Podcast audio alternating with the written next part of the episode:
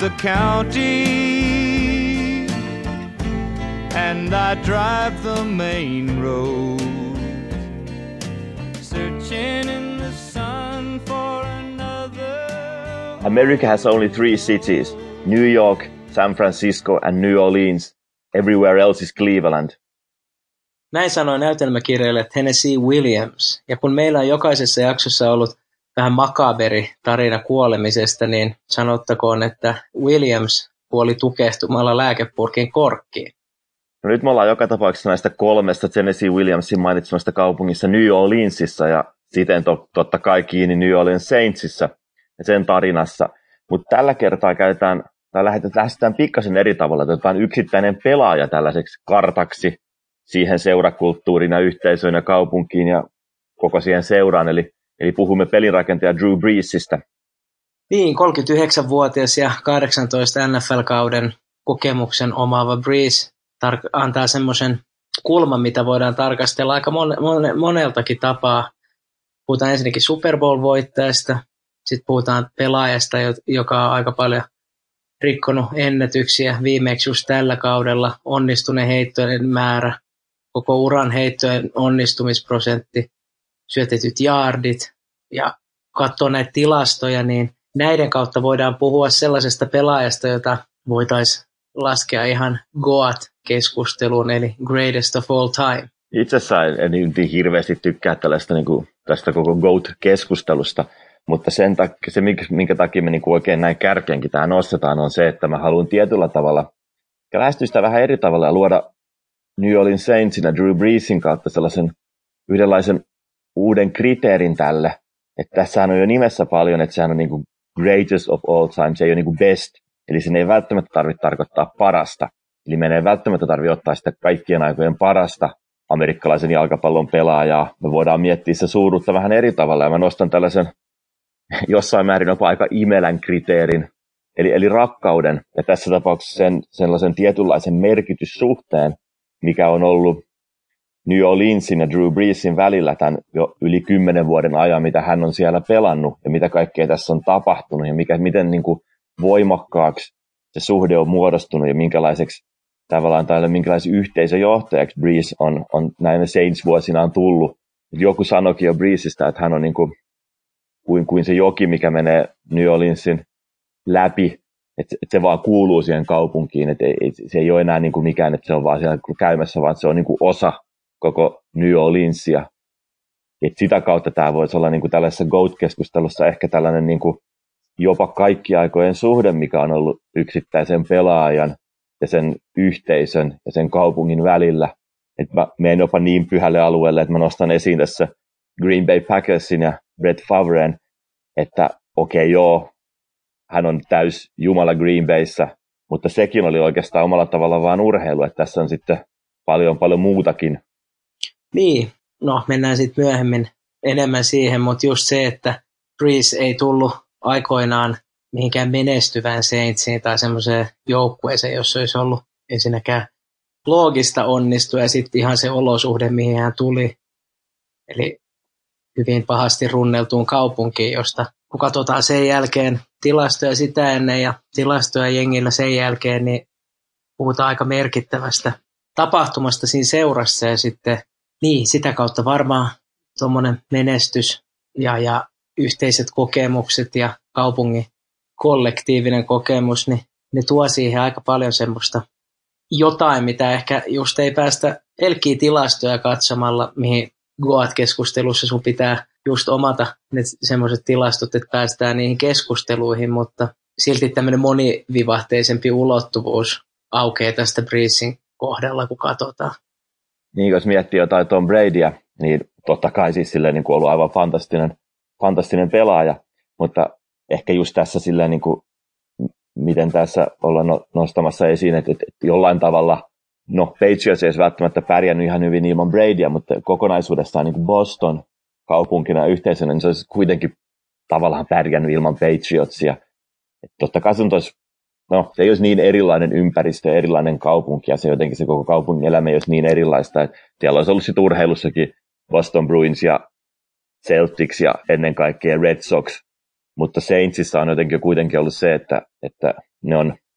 no Breeze on tarvinnut New Orleansia, mutta ennen kaikkea New Orleans on tarvinnut Breezea ja sitä Breezein aikaista Saintsia. Niin ja just kun sanoit siitä Bostonista, niin ei New Orleansia välttämättä tunneta mitenkään hirveän merkittävänä urheilukaupunkina, jos mietitään,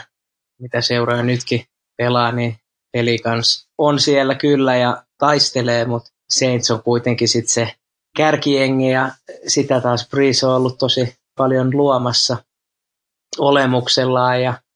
ja tietyllä tavalla paljon siitä joukkueesta ja seurasta henki löytyy tällä hetkellä Breeze, että se on todellinen kasvo sille franchiselle ja sen kaupungin urheilulle. Varmaan paljon enemmän mitä Anthony Davis on pelikanssin kautta. Sitten on taas tämä, myös tämmöinen niin kuin koko tämmöinen filantropian rooli, mikä hänellä on ollut, että on se Drew Brees Foundation, mikä on jo, ei nyt ole kaikki mennyt New Orleansiin, mutta on jo 25 miljoonaa dollaria kerännyt erilaisiin hyvän tekeväisyysprojekteihin, on siellä ollut paljon tällaista niin kuin kouluurheilun kanssa ja ollut jotain puistoa rakennuttamassa ja ollut, no oikeastaan mie voi miettiä mitä tahansa hyvän tekeväisyyteen vähän niin tämä Foundation on ollut, ollut siinä mukana. Ja jollain tavalla, kun miettii, no, kun ollaan luoda tämmöistä niin GOAT-kriteereitä, niin tämäkin on aika amerikkalainen tapa oikeastaan myös katsoa, mikä on, mikä tällainen niin kuin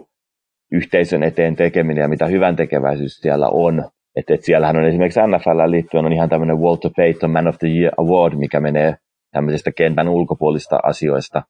Sitä kautta palkitaan, palkitaan joku henkilö ja Briskitän itse asiassa voitti vuonna 2006. Se yhteisöjohtajuus, mitä se on ja mitä tämmöinen hyvän tekeväisyyden kautta toimiminenkin on, niin loppujen lopuksi puhutaan semmoisista asioista, joita tällaiset pelaajat odotetaan, odotetaan, joka tienaa hyvin ja sitä kautta pystyy myös antamaan ne yhteisölle. Et sitä kautta mä en ehkä näe ihan semmoista poikkeuksellista hahmoa sinänsä, puhutaan kuitenkin aika semmoisista, miten sanoitkin, normijutuista. Ihan amerikkalaisessa yhteiskunnassa, että hyvä, hyvän tekeväisyys on, on niin merkittävää. Itse toi filantropia on siitä vielä Breesin kohdalla mielenkiintoinen, että hän elää elämäänsä neljän F ohjenuoran mukaan, eli on family, football, faith ja philanthropy, eli tietyllä tavalla hyvin, hyvin, hyvin amerikkalainen ohjenuora, mutta kuitenkin tärkeää sellaista. Niin vielä tällaisia niin New Orleans tarinaa ja siitä, mikä tällainen niin kuin hyvän tekeväisyyden merkitys on amerikkalaisessa urheilussa ja mikälainen tietynlainen velvollisuuskin siihen liittyy, niin on, on Jacksonville Jaguarsin running back Leonard Fournette. Et mä luin joskus haastattelu, missä häntä ei ollut silloin vielä edes varattu NFL, hän oli just niin kuin tavallaan drafti tulossa, mutta jo siinä vaiheessa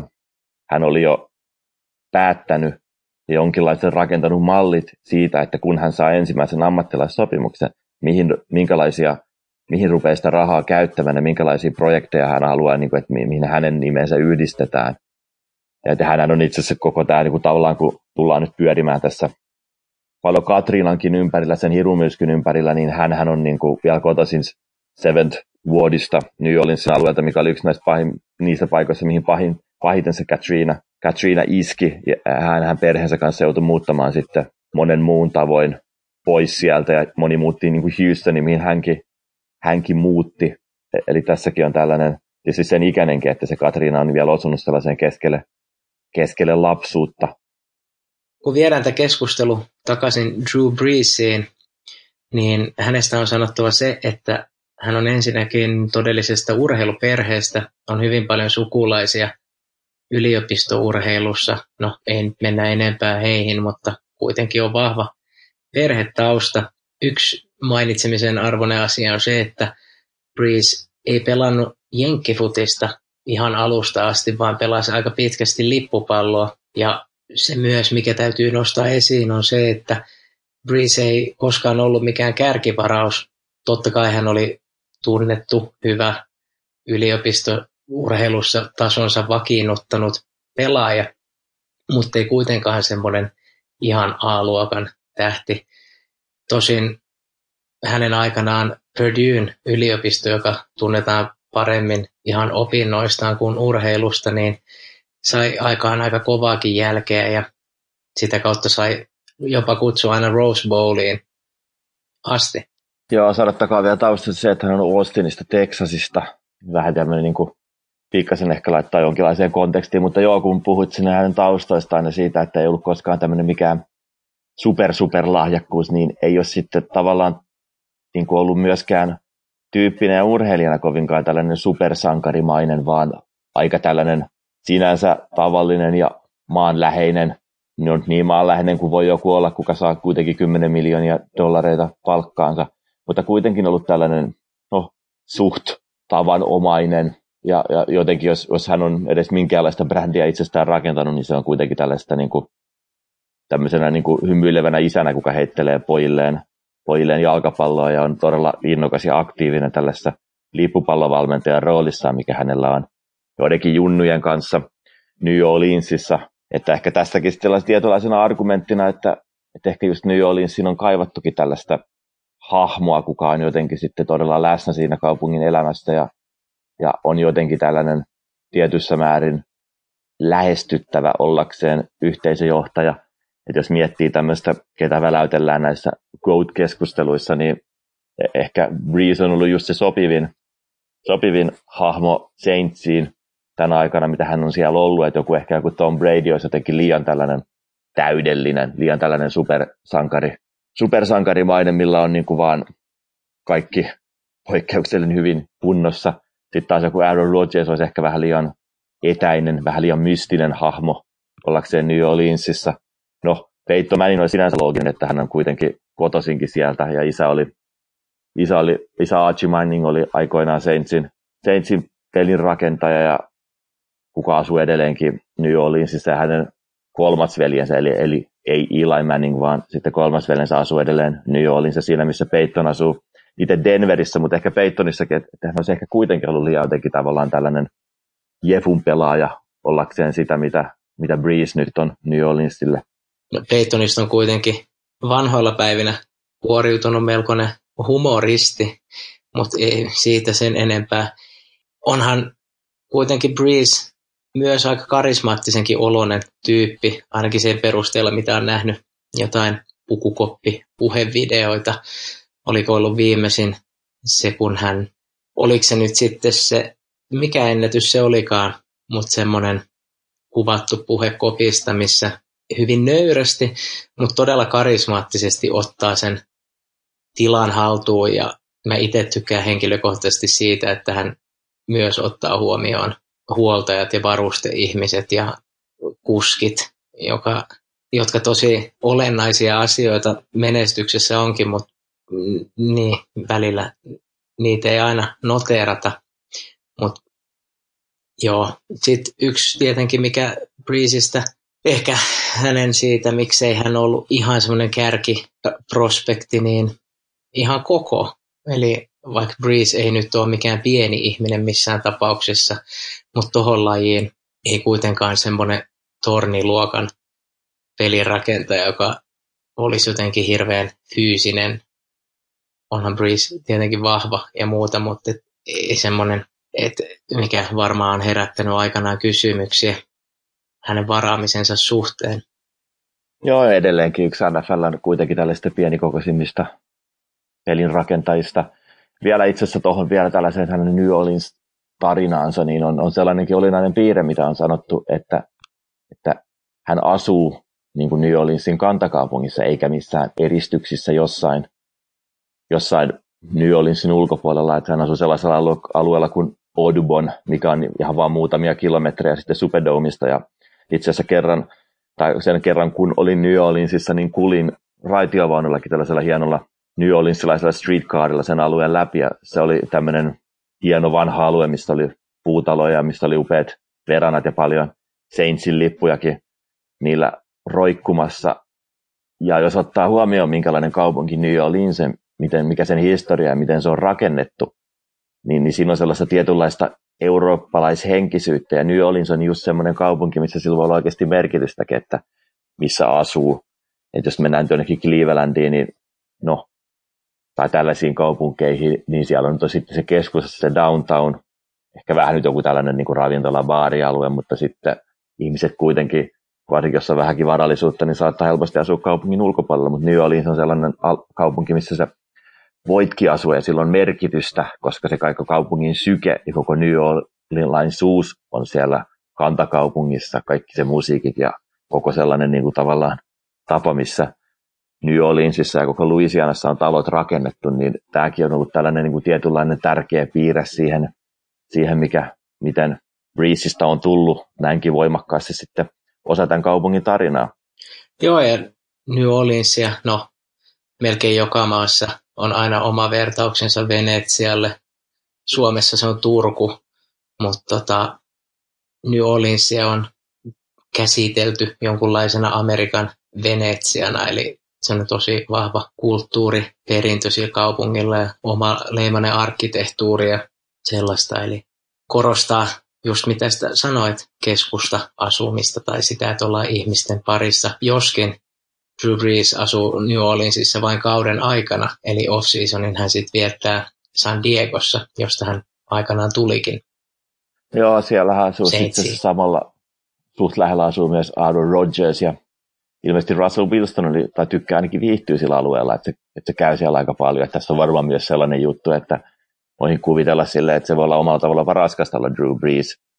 New Orleansissa ja varsinkin jos asuu suht, suht niin kuin siinä kantakaupungissa, että se varmaan ihan tervetulluttakin välillä mennä pois sieltä ja oikeasti sitten lomailla, lomailla jossain muualla. Siitä itse asiassa vielä tästä niin kuin tavallaan tällaista, kun mitä tuossa äsken puhuit sellaista New Orleansilaisesta paikalliskulttuurista, niin vielä mikä siihen ulottuu on itse asiassa koko tämän seuran nimi, New Orleans Saints, mikä lähtee tästä sieltä kotoisin olevasta When the Saints Go Marching, Marchingin kappaleesta. Eli on näitä seuroja Amerikassa, missä siinä ihan sen seuran nimessä on jotain paikallisuutta. Ja samalla tavalla, miten oli NBAssä siellä, oli ensin New Orleans, New Orleans Jazz, mikä tietysti totta kai lähti sitten New Orleansin musiikista ja on siis omalla tavallaan ironista, että se on nyt Utah Jazz, että et, en tiedä. Mulla tulee ainakin Salt Lake Citystä enemmän mormonit mieleen kuin trumpetistit, että et siinä siinä se ei ehkä sitten enää se nimi, nimi toiminutkaan. Treme-sarjassa oli semmoinen niin yksi omalla tavallaan hauskimpia kohtauksia, mitä nyt ei välttämättä edes suurin osa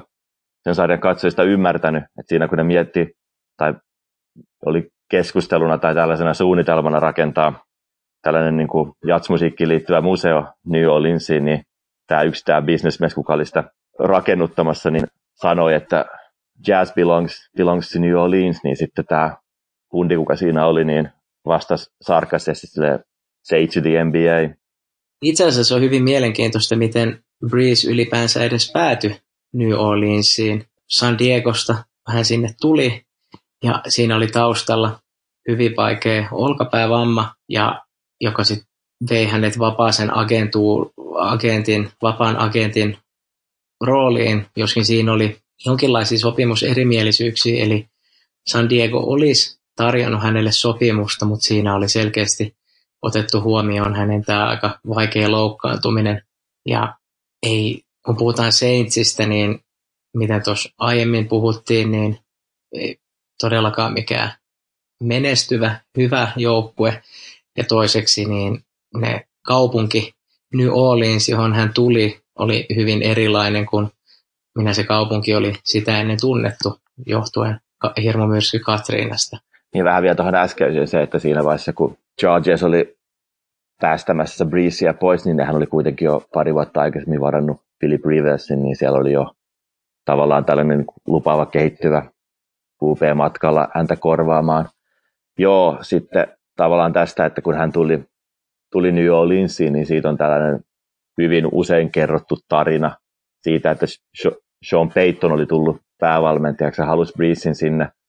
ja näki, että tässä on tietynlaisena dilemmana vaan se, että miten hän saa tällaisen Katrinan runtelemaan kaupunkiin Breezein tulemaan, ja oli suunnitellut tällaisen autoreitinkin, missä hän näyttää New Orleansin parasta ja näyttää sellaisia alueita, missä voi asua, että tämähän on ihan tällainen niin kuin kaupunki, että, että ei, ei sellainen, mitä tavallaan siinä vaiheessa oli kaikki mielikuvat kaupungista, jonka tulvavesi oli peittänyt vähän, vähän, vähän aikaa sitten alleen. No, se meni muuten se autoreitti hyvin, mutta sitten Peyton oli ilmeisesti kääntynyt jossain kohtaa väärin ja, väärin ja ne päätyikin yhtäkkiä sellaiselle alueelle, mikä oli aivan Katrinan tuhoama, että siellä oli kuulemma joku vene ollut, vene ollut ympäri jonkun talon pihalla ja jonkun talon olohuoneesta oli auto, auto ajanut läpi, tai siis silleen, että se,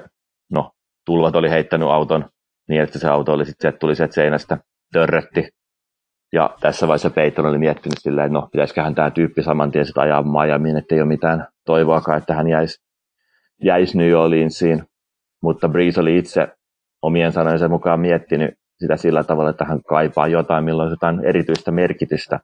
Tietysti löysi sitten sen tästä ja oli ajatellut, että, että kyllä mä tänne kuulun, että mun pitää, mun kuuluu tulla tänne olemaan osa tällaista jälleen rakennustarinaa, mikä on tietysti kaunis tarinana, että totta kai tässäkin on vähän tällaista sitten romanttisuutta ja myyttisyyttä sen suhteen, että nyt voidaan miettiä, tästäkin on erilaisia versioita, että miten halukas esimerkiksi Miami Dolphins oli oikeasti häntä, hänet ottamaan ja miten paljon mietti oikeastaan sitä vaan, että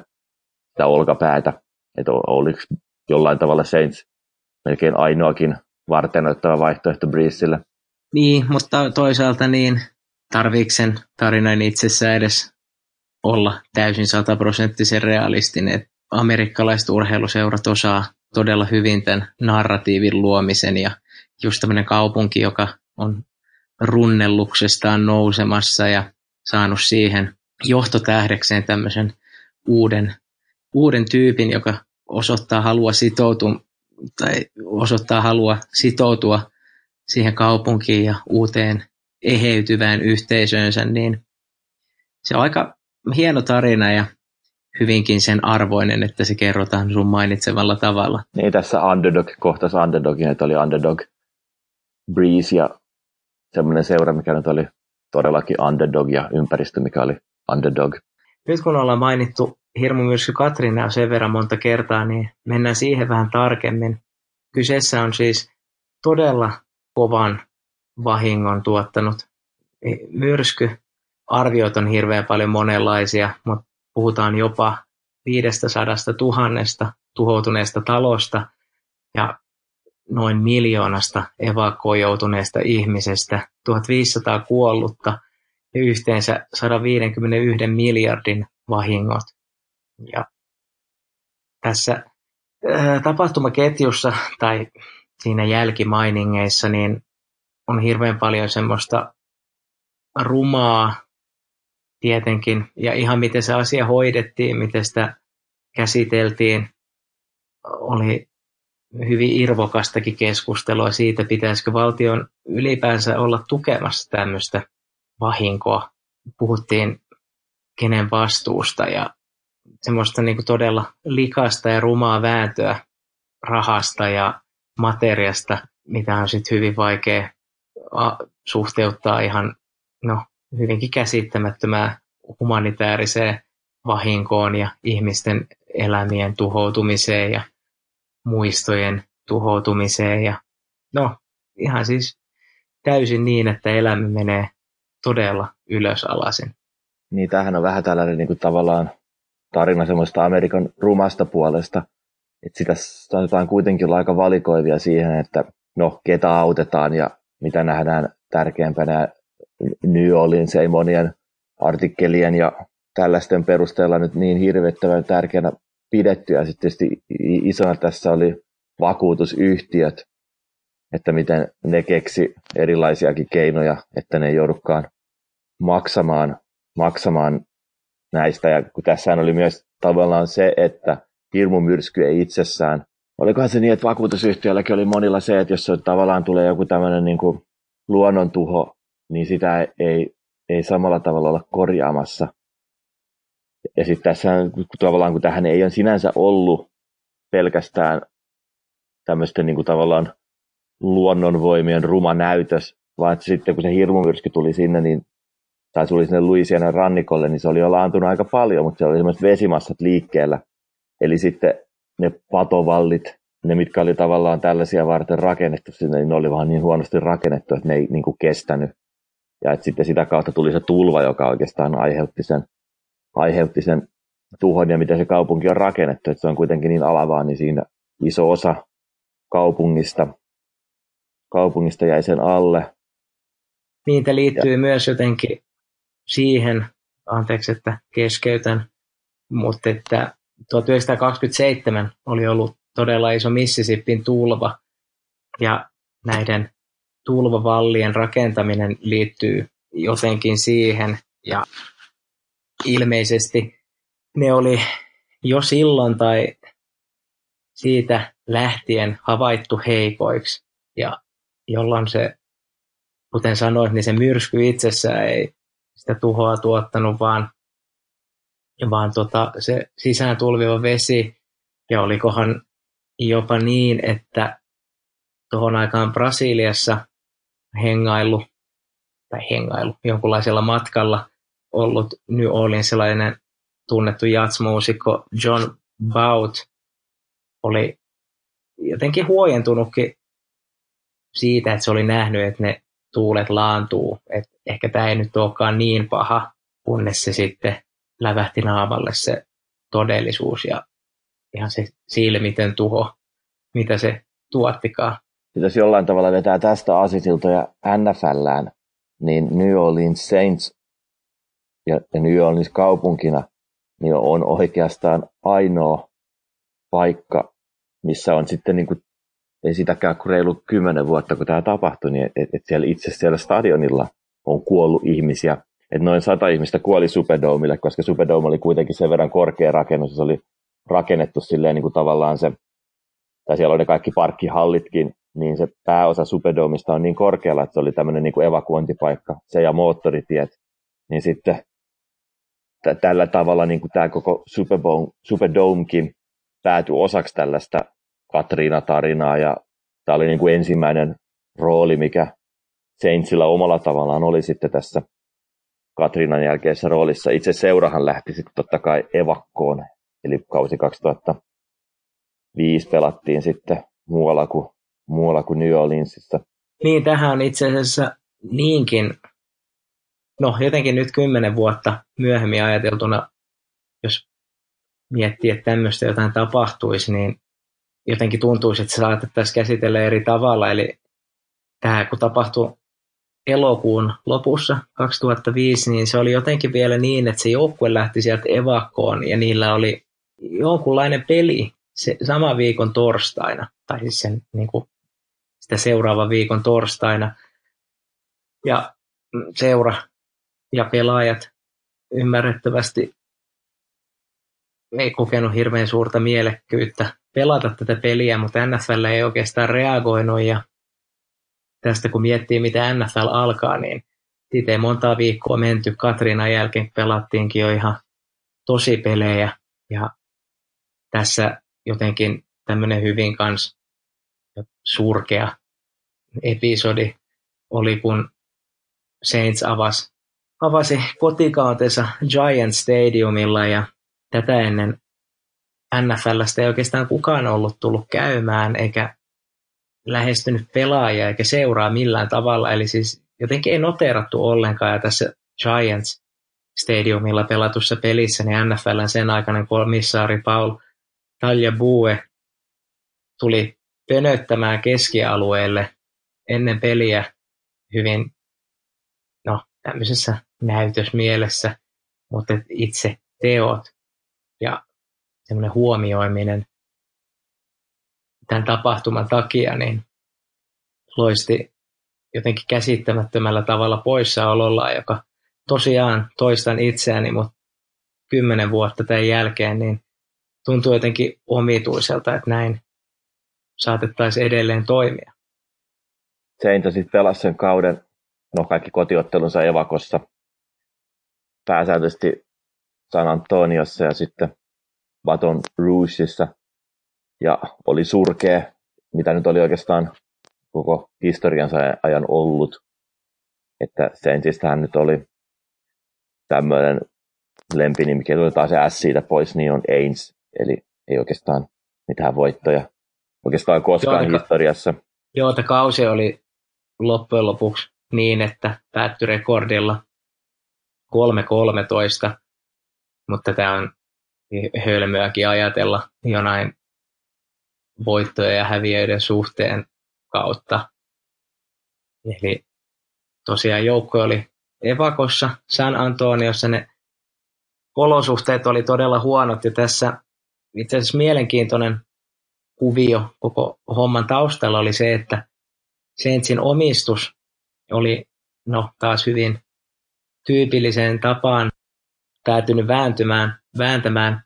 Superdomin vuokrasta ja sitten tästä oli herännyt ajatus, että jos siirryttäisiin muualle ja San Antonio oli yksi tämmöinen mahdollinen kohde. Ja sitten Katrina osui siihen ja San Antonio tarjosi tämän evakko-sijoituksen ja nämä oli ihan luokattomat olosuhteet harjoitella ja jotenkin tuntuu hämmentävältä, että San Antoniolla olisi ollut mahdollisuus saada NFL-seura, mutta ei sitten ehkä laittanut lähellekään parastaan tiskiin sen eteen. Se, minkä takia itsekin mainitsin tavallaan tämän, tämän niin kuin tappiollisen historian, mikä, mikä tällä seuralla oli, että jossain puhuttiin silleen, että oikeastaan, että, että tai silloin voitiin puhua en tiedä, NFLn historian huonoimmasta seurasta, niin sitten huonoinenkin kautta nyt oli sellainen, että se, se nyt oli sellainen seura, mistä, minkä muuttamisesta oli jo, oli jo, oli jo paljon puhuttukin. Ja sitten, no, siinä kautena, kun ne pelasivat siellä Evakossa, niin se nyt oli sinänsä aika pieni asia New Orleansille, että miten joku Saints, Saints pärjää. Että se nyt oli päällimmäisenä tunteena no ennen kaikkea suru, mutta sitten kaikki tämä viha ja turhautuminen ja tietynlainen katkeruus siitä, miten tämä koko homma oli hoidettu. Ja sitten pikkuhiljaa, kun New Orleans rupesi edes vähän toipumaan, niin alkoi sitten tällainen debatti, että no miten meillä esimerkiksi tämä Mardi Gras, miten, se, miten siihen pitäisi sitten suhtautua. Sekin tuli joku puoli vuotta ensimmäisen kerran, niin kuin Mardi Gras olisi tullut eteen puoli vuotta Katriinasta ja pikkuhiljaa pikkuhiljaa, että miten sitten meidän pitää tähän, tähän Saintsiin suhtautua, niin se, mitä nyt sitten voidaan nyt jälkikäteen sanoa, niin se, miten siihen suhtauduttiin, niin siitä sitten alkaakin tällainen suuri tarina Saintsin historiassa. Joo, ja tästä niille kuuntelijoille, joita mahdollisesti kiinnostaa lisää, niin ehdottomasti suositellaan katsomaan Tremay-sarjaa, ja just siinä tämä ensimmäinen tuotantokausi kertoo aika paljon siitä, miten se Katrinan jälkeinen ensimmäinen Mardi Gras ja miten se, sen rakentuminen ja siihen suhtautuminen ja miten tämmöiset asiat, rutiinit, tapahtumat on niitä ainoita, lopulta ainoita keinoja päästä takaisin normaaliin elämään. Ja varmaan se Saintsinkin pelaaminen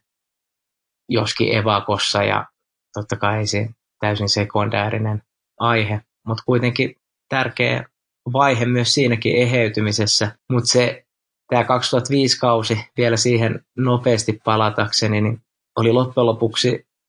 ihan muutamalle pelaajallekin ja valmentajille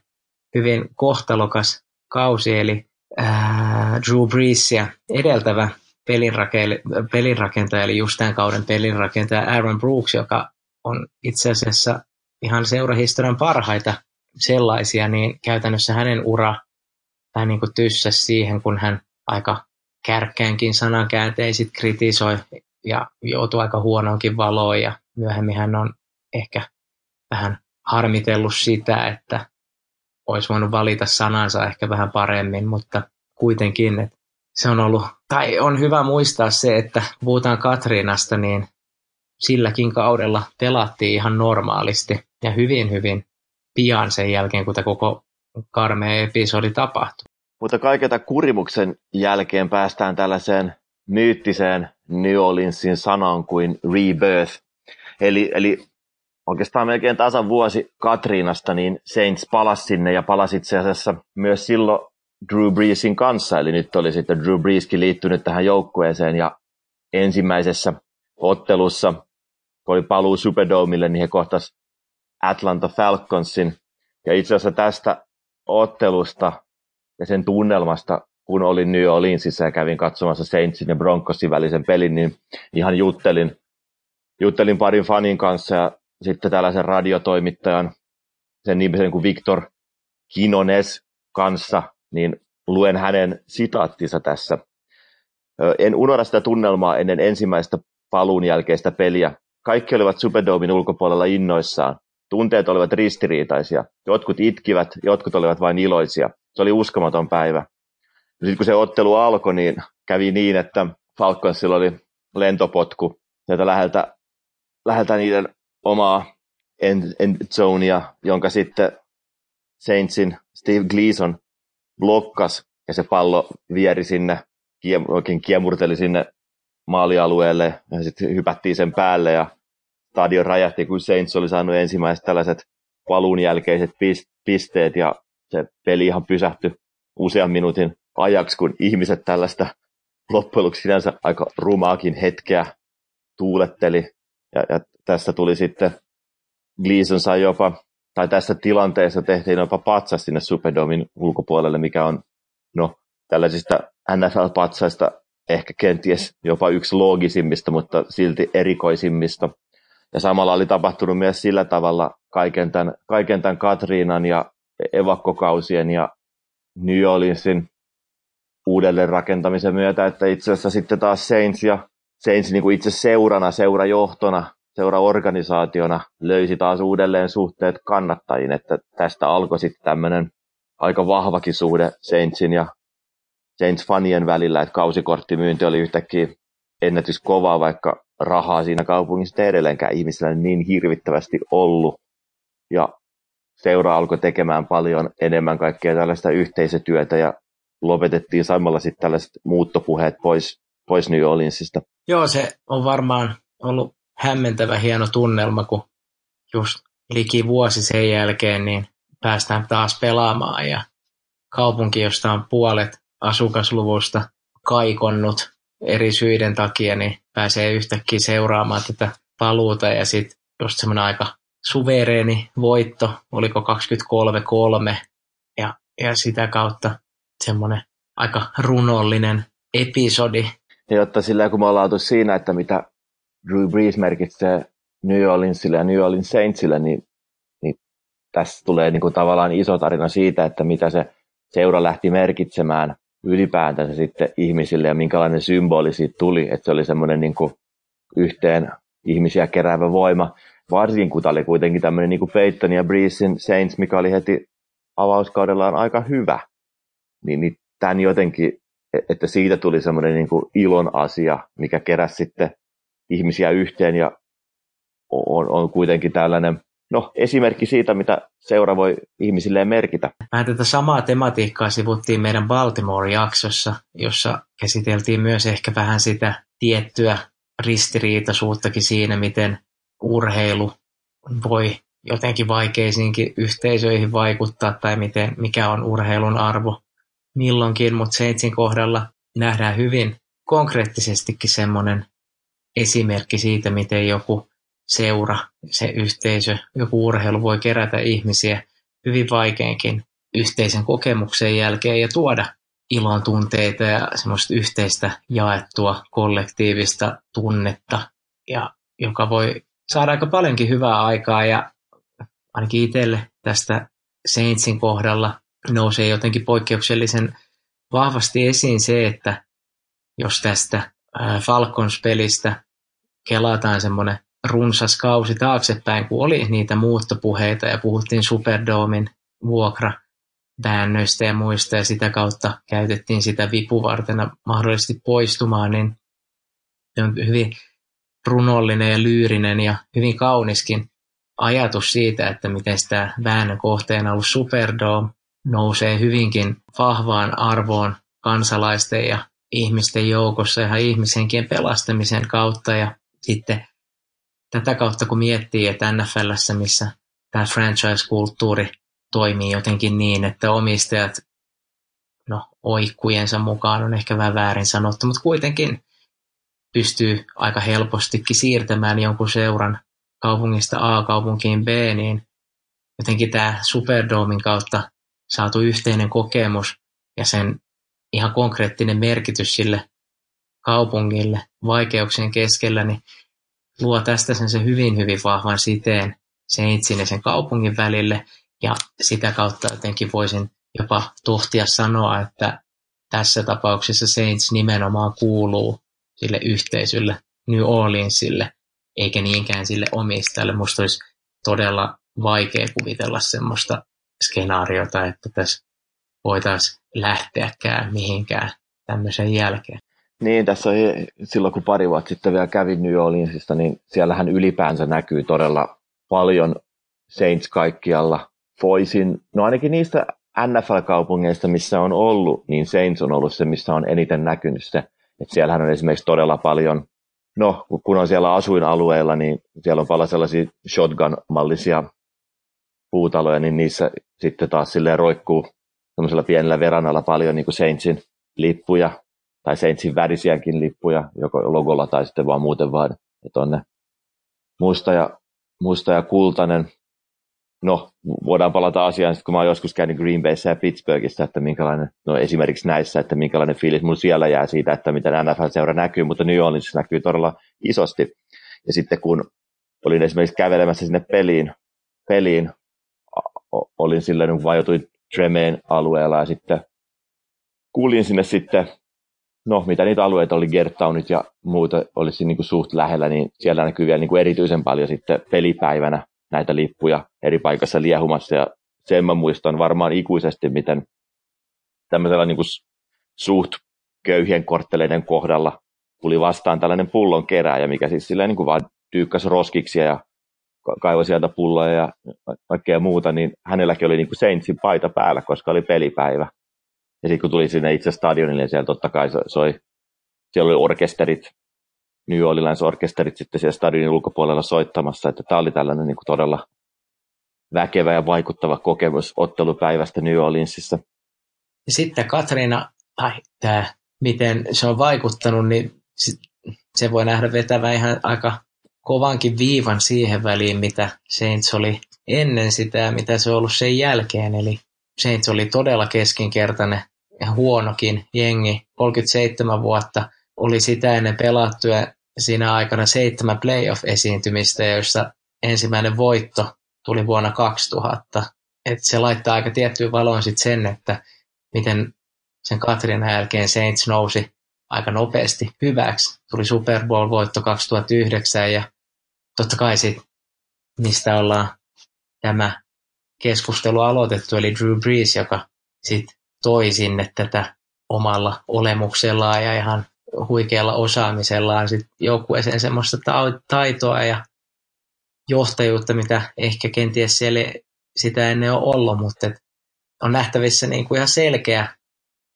selkeä uudelleen syntyminen tälle seuralle, just tämä rebirth ja miten hämmentävästi voidaan nähdä tämmöisen, totta kai ei sitä nyt voi lähteä mystifioimaan, että se Katriina sen kummemmin olisi vaikuttanut urheilulliseen menestykseen sinänsä, mutta että semmoisena ihan selkeänä aikakauden muutoksen tapahtumapisteenä sen voisi sanoa olleen. Joo, sitten kun mennään Katrinasta muutama vuotta vielä eteenpäin, tai tästä paluukaudestakin, niin syksyllä 2009 ja sitten Saints pääsikin sellaiseen vireeseen, että dominoi liigaa ja dominoi sarjaa ja oli kyllä kulkemassa jo todella todella lähelle Super Bowlia, jolloin sitten vielä syntyi tällainen niin kuin erityinen purmas sinne kaupunkiin. Ja jotenkin tämä vielä tämä koko, koko tarina, missä on ollut Katrinat ja sitten Reesit ja Saintsit ja Peytonit, niin oli saamassa semmoista niin kuin huipennusta, että et siinä kautena tällaista niin kuin pienenä dataheittona, niin, niin 80 prosenttia New Orleansilaisista seurasi niitä otteluita TVstä ja niiden otteluiden aikana oli koko kauden aikana vain yksi murha, mikä on New Orleansissa valitettavasti hyvin pieni lukema. Ja sitten kun ne loppujen lopuksi voitti sen, niin miljoona ihmistä, miljoona ihmistä tuli seuraamaan sitä paraatia ja silloin Peytonit ja Breesit todella paljon puhui siitä, että miten, miten tämä koko homma, tämä on niin kuin tämä on New Orleansin kaupungilla. Se on vielä itse asiassa jännä tässä, että sitten kun tästäkin paljon tästä kaudesta puhuin siellä ihmisten kanssa, niin se peli, mikä mainitaan, on aina se konferenssin finaali. Että se, itse se Super Bowliin pääseminen oli omalla tavallaan ainakin näiden per, tarinoiden perusteella isompi asia kuin se itse Super Bowl. Tietysti varsinkin tämä konferenssin finaali minusta Vikingsia vastaan pelattiin New Orleansista, niin se, ne, ne sai niinku tavallaan sen myyttisen hetken koti, kotistadionilleen. Että välillä itsekin aina pitää tarkistaa, että no kenet ne itse asiassa voitti siinä Super Bowlissa, koska se Vikings-peli on sellainen, mistä on paljon enemmän, enemmän sitten Saintsin osalta puhuttu. juuri tällaisiin asioihin kiteytyy hyvin paljon sitä, mitä Saints vaikuttaa New Orleansiin ja sitten mitä ihan Drew Brees on taas itse vaikuttanut Saintsiin ja luonnollisesti sitä kautta New Orleansiin. Joo, ja tämä on nyt tällainen, kun ollaan tästä playoffien aikoihin, niin tämä tarina, mikä jatkuu ja jatkuu. Mutta laitetaan tähän loppulauseeksi. Siteerataan sellaista näyttelijää kuin Wendell Pierce, joka on ollut muun muassa The Wireissa ja Tremeissa ja on, on kotoisin New Orleansista ja itse asiassa päätyi myös tietysti sen Tremeinkin kautta olemaan yhdenlainen ääni New Orleansille ja on iso Saints, Saints-fani. No ennen kuin mä itse asiassa loppulauseeseen, niin siinä oli se sellainen tarina, että sitten kun tämä konferenssin finaali meni jatkoajalle, oli ylipäätään ratkaisevia hetkiä, niin, niin siinä oli joku sen edessä tai jossain siinä vieressä joku tyyppi ei uskaltanut katsoa, niin tämä Wendell Pierce oli ollut silleen, niin että hetkonen, että me ollaan odotettu näin hemmetin pitkään tätä hetkeä, että nyt sä, nyt sä hemmetin viekö katot. Että et sä, et voi, niinku, sä et voi olla katsomatta tällaista hetkeä, jos tapahtuu jotain historiallista, mitä sitten tapahtuukin. Mutta hän on sanonut näin, että hän ei koskaan nähnyt Jesse Owensin juoksevan, hän ei koskaan nähnyt Joe Louis nyrkkeili, mutta voi veljet, se on jotain erityistä olla elossa ja katsoa Drew Breesia jokainen sunnuntai. I am a lineman for the county, and I drive the main road, searching in the sun for another